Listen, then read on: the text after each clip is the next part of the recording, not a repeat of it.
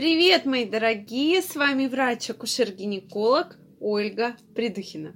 В этом видео я хочу поговорить вот на какую тему. Сколько же вообще секса нужно человеку?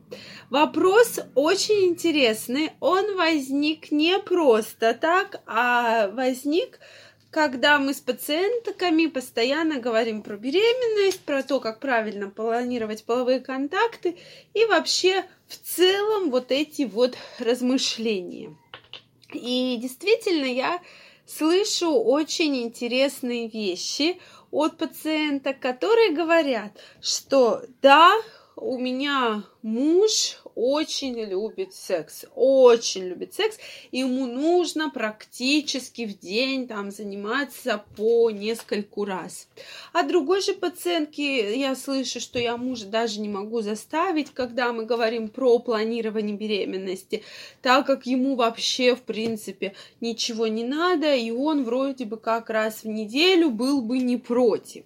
И у меня вот назрел такой вопрос, почему же так происходит, что действительно кому-то секс нужен просто необходим, и мы, и, соответственно, требуется практически там в день, да, раз в день или даже несколько раз в день, а кто-то может без него спокойно обходиться, не чувствуя при этом себя плохо или как-то там не уверена. И действительно, я вижу после того, когда я начала разбираться в этой теме, что все зависит от половой конституции. Есть очень сильная половая конституция, есть более слабая половая конституция.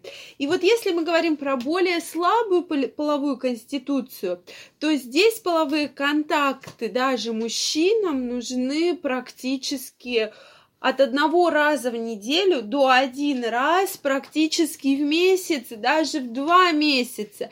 И действительно такие случаи описаны. Не потому что какие-то проблемы, не потому что что-то с человеком не так, а просто такая половая конституция. И также точно мы говорим про более сильную половую конституцию, когда да, действительно половые контакты необходимы, как воздух, практически в день по несколько раз. Это зависит, конечно, от многих факторов, и ученые, здесь я говорю с научной точки зрения, ученые описали факторы, которые на это влияют. Первое, конечно, это питание. И описывают такую интересная ситуация, что когда открыты были границы Турции и Египта, и многие женщины туда ехали как раз за мужчинами. И именно за мужчинами ехали туда многие женщины с целью познакомиться, с целью хорошо провести время. И там все было хорошо. Мужчины были действительно сильной половой конституции. Но когда многие мужчины переехали из, допустим, Египта, Турции в Россию, то ситуация резко изменилась. И женщина, у меня такая действительно была пациентка, она говорит, я не знаю, что с ним делать, Ольга Викторовна. Вроде бы все там, все так же, там ничего с ним особо не поменялось, но если раньше там была такая очень сильная половая конституция, то сейчас он практически, практически ему ничего не надо.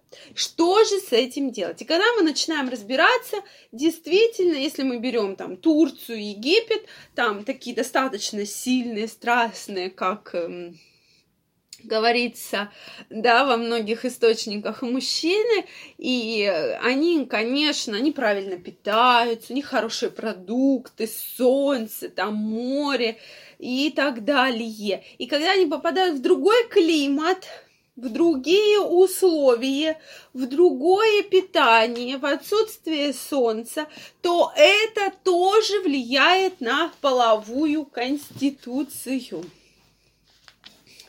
Вот, что интересно. И там, конечно, предлагается, что если бы мы всех наших мужчин, кто, у кого более слабая половая конституция, перевезли в такие условия, где хорошее питание, где физическая активность, море, солнце, то, возможно, бы они тоже изменились и стали тоже с более сильной половой конституцией. Поэтому вот здесь все индивидуально, все зависит от вашей предрасположенности, от вашего питания, от э, вашей физической активности. То есть факторов очень и очень много. Теперь мы будем говорить про, значит, э, вообще сам половой контакт, сколько вот он в норме должен длиться. Этот вопрос тоже задают мне очень часто пациентки, которые планируют беременность. И говорят, ну вот сколько должен быть половой контакт? Соответственно, беременность это не особо играет роль, но вопрос действительно интересный. По тем исследованиям на эту тему действительно проводилось исследование.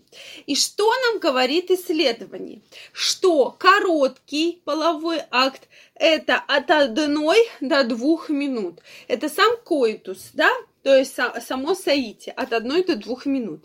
Средний от 3 до 7 минут. Это считается средний.